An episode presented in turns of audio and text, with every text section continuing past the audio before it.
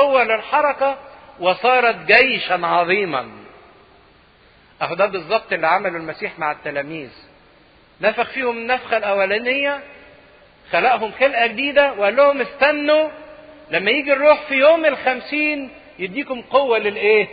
للحركة. وده إحنا ما زلنا بنلاقيه لحد دلوقتي فينا. إحنا بناخد الروح القدس في سر المعمودية ولا في سر الميرون؟ مين بيقول المعمودية ومين بيقول الميرون؟ بناخد طبعا الروح القدس في الاثنين. في المعمودية الروح القدس بيخلقنا خلقة جديدة. وفي سر الميرون بناخد سر التثبيت قوة الحركة والثبات في المسيح على مثال العظام اللي كانت في حسكيال 37 فقال لهم استنوا لحد ما تاخدوا تلك القوة اللي هتقدروا تتحركوا بيها وتصيروا جيش عظيم جيش للخلاص. وربنا بيعلمنا كده باستمرار إن في وقت لابد أن نسكت وننتظر فيه. ويوجد وقت نستطيع أن نعمل فيه. لكن لو اشتغلنا من غير ما نتجهز ونكون قعدنا فترة ننتظر سنفشل. في وقت للانتظار. وقت الانتظار ده ما هواش وقت ضايع أو بلا فائدة لكن الوقت ده اللي فيه بنختدم القوة اللي تقدر تخلينا بعد كده نعمل عمل الله بقوة جبارة. إلى أن تلبسوا قوة من الأعالي. وأخرجهم خارجا إلى بيت عنيا ورفع يديه وباركهم. ما أجمل النهارده في يوم عيد الصعود إن تبقى لنا وقفة كده عند هذا الصعود بتاع المسيح. بهذا الانسحاب المنظور اللي شافته كل التلاميذ من الوجود على الأرض لأن الصعود ده المسيح انسحب برؤية منظورة من وجوده على الأرض في ختام الأربعين يوم علشان المسيح يكون أكمل وجوده على الأرض. المسيح وجوده على الأرض ما انتهاش بموته لكن انتهى بإيه؟ بصعوده. الوجود المنظور انتهى بصعوده إلى السماء. منظر المسيح الصاعد من فوق كده وهو طالع لفوق بيورينا فاعلية الصعود. إن الجاذبية الأرضية ما بقتش تشده. ما هو صعود المسيح ده ما كانش علشانه ده كان على إيه؟ علشاننا. زي ما شفنا في القيامة إن فعل الفساد انتهى. قلنا إن الموت أو حكم الخطية بالموت على الإنسان أنشأ حاجتين. أول حاجة عامل الفساد إن الإنسان كل ما بيعيش يوم كل ما جسمه عمال إيه؟ يفسد ويتحلل في القيامة الفساد ده انتهى. لن تدع قدوسك يرى فسادا. في القيامة دي ما بقالناش في فساد يسري في أعضائنا.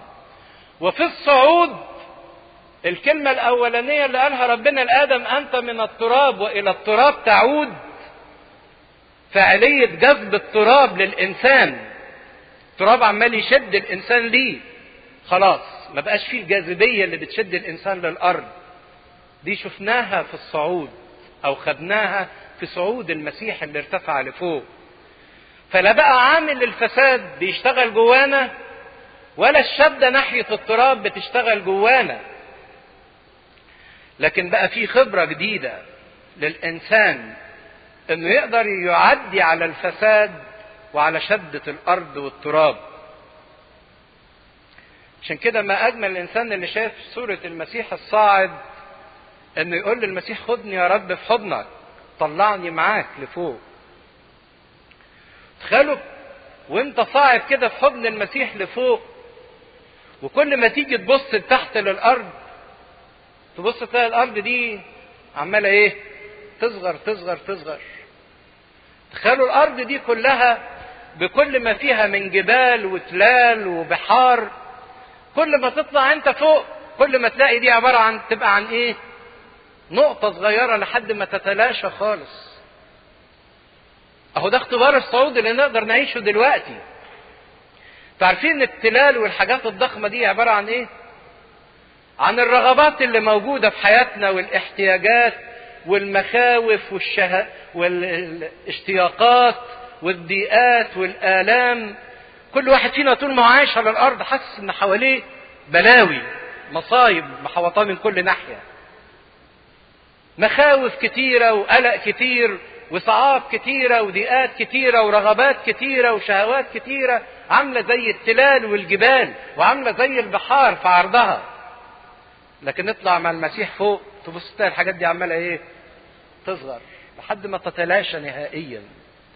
اللي أنت خايف منه واللي قلقان عليه واللي زعلان منه واللي بيضايقك واللي عمال ترغبه لو صعدت مع المسيح هتلاقي إن كل الحاجات دي عمالة تصغر تصغر تصغر تبقى نقطة صغيرة لحد ما ما تشوفهاش خالص. هو ده فاعلية الصعود أو قوة الصعود. عشان كده المسيح يقول أخرجهم خارجا إلى بيت عنيا قوة القيامة تطلع الناس بره التلاميذ اللي كانوا قاعدين جوه العلية ومقفلين البيبان دلوقتي المسيح عمل فيهم إيه؟ أخرجهم خارجا. ما بقوش خايفين. بعد ما كانوا بينكروا وجودهم ومقفلين على نفسهم بالإقفال من بره وعايزين يقولوا إن إحنا مش هنا المسيح خرجهم في الحرية وفي الوسع أخرجهم خارجا. إلى بيت عنيا وفي واقع الأمر هم ما راحوش بيت عنيا بالذات ولكن راحوا على جبل الزيتون تجاه بيت عنيا. لأن المسيح صعد على جبل وده اللي بنلاقيه في سفر أعمال الرسل الصحيح الأولاني. فهم راحوا عند جبل الزيتون تجاه بيت عنيا. والمسيح صعد من فوق جبل الزيتون. ولحد دلوقتي في كنيسة مبنية على جبل الزيتون اسمها كنيسة الصعود. ويقال إن هذا المكان المسيح فارق التلاميذ فيه. وعاملين دورية كده في الأرض فيها حفرة وفيها آثار قدم موجودة وبيقولوا إن دي آثار أقدام المسيح من المكان اللي ارتفع عنه. لحد دلوقتي الكنيسة دي موجودة في جبل الزيتون في أورشليم. ورفع يديه وباركهم. ورفع إيديه ومن هنا خدت الكنيسة طقس البركة برفع اليد. لأن دي كانت البركة الهارونية الكهنوتية. هارون لما كان يبارك الشعب كان يرفع إيديه ويعطيهم البركة دهيت. وباركهم. وهنا البركة بانه سلمهم كل اللي عمله من أجلهم ومن أجل البشرية كلها. وفيما هو يباركهم انفرد عنهم وأسعد إلى السماء. وهو رفع إيديه بيباركهم جت سحابه وابتدت تحمله وتخفيه عن أنظار التلاميذ. لكن كحاجة تفيدنا إحنا في حياتنا العملية إذا كنت صحيح عايز تصعد في حضن المسيح لازم تبقى في حالة بركة لكل اللي حواليك. مش ممكن تتمتع بالصعود وأنت عمال تلعن كل اللي حواليك.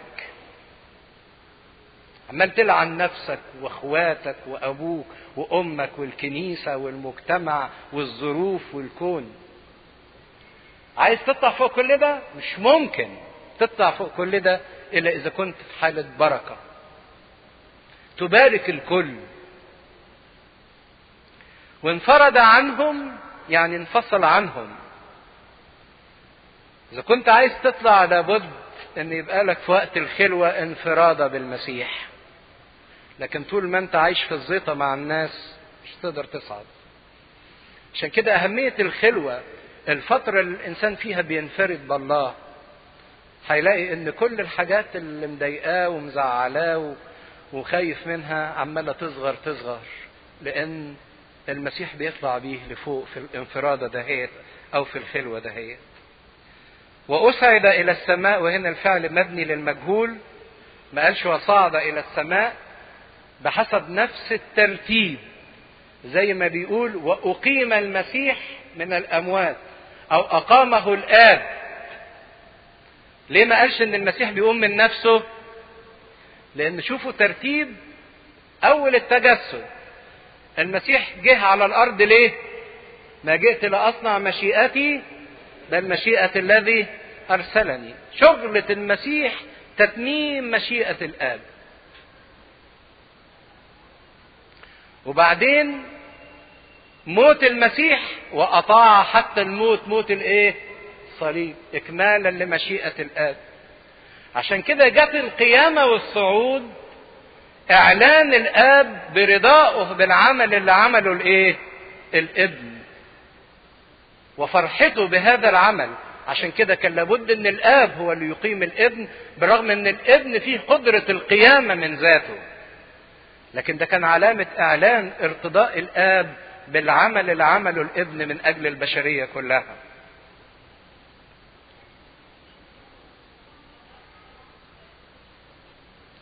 إحنا بنقول وقام من الاموات لأن فيه هو قوة لاهوته. لكن أنا بتكلم على ليه بيقول واصعد وأقيم. بفهمكم الحتة دهيت برغم إن المسيح كان فيه كلية القدرة على إنه يقوم لوحده ويصعد حتة تانية قال ليس أحد نزل من السماء إلا الذي صعد. وصعد هنا بإيه؟ بإرادته. زي ما كان نزوله بإرادته كان برضك صعوده بإرادته.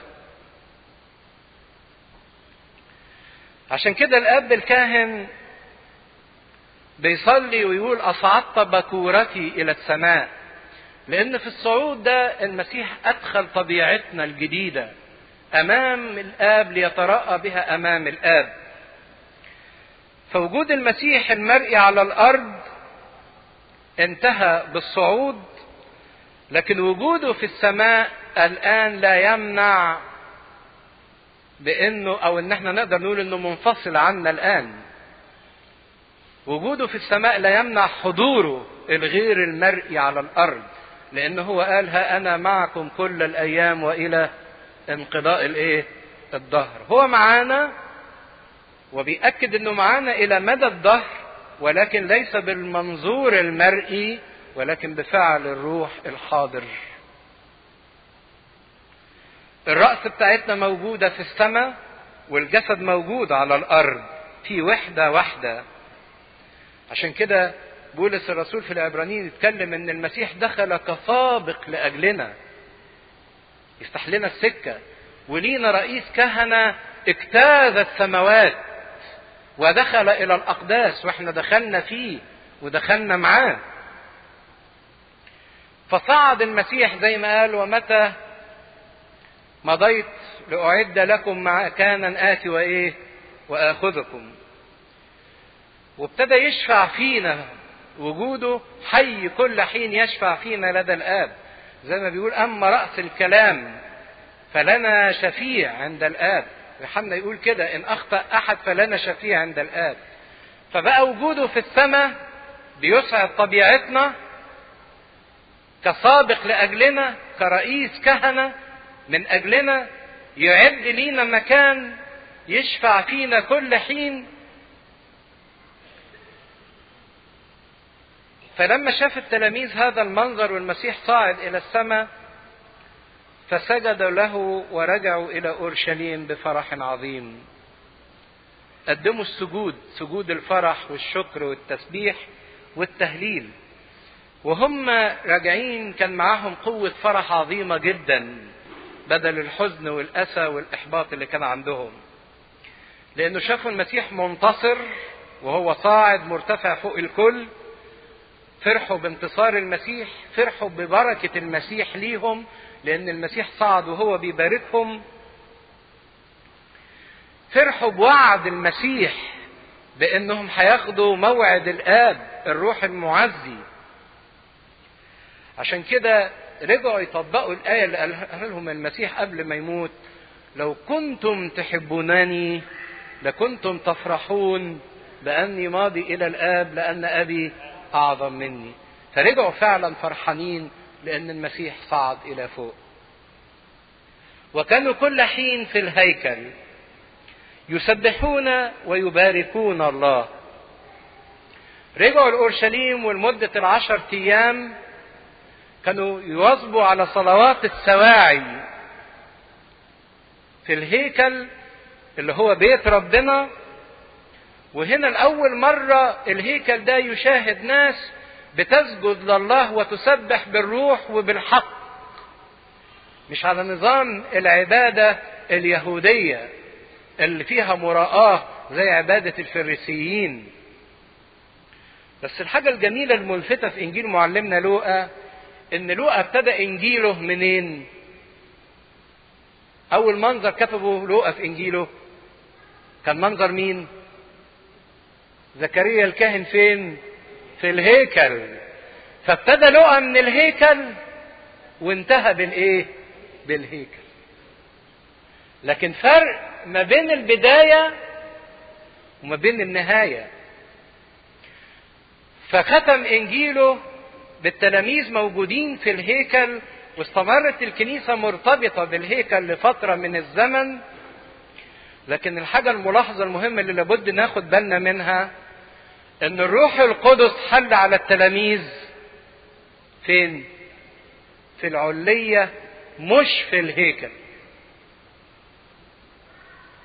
الروح القدس حل على التلاميذ في بيت ماري مرقس في العلية مش في الهيكل. لأن الهيكل كان فيه نبوة في سفر حثقيال أن مجد الرب يفارقه. عشان كده الهيكل ده هو خرب سنه 70 ميلادية وكانت الكنيسة قبل هذا الخراب انفصلت كلية عن الهيكل تقريبا أو تحديدا في الوقت اللي حصل فيه اضطهاد بعد إستفانوس. بعد ما قتلوا ورجموا إستفانوس انفصلت المسيحية عن الهيكل كلية. بكده يبقى أنهينا إنجيل معلمنا لوقا.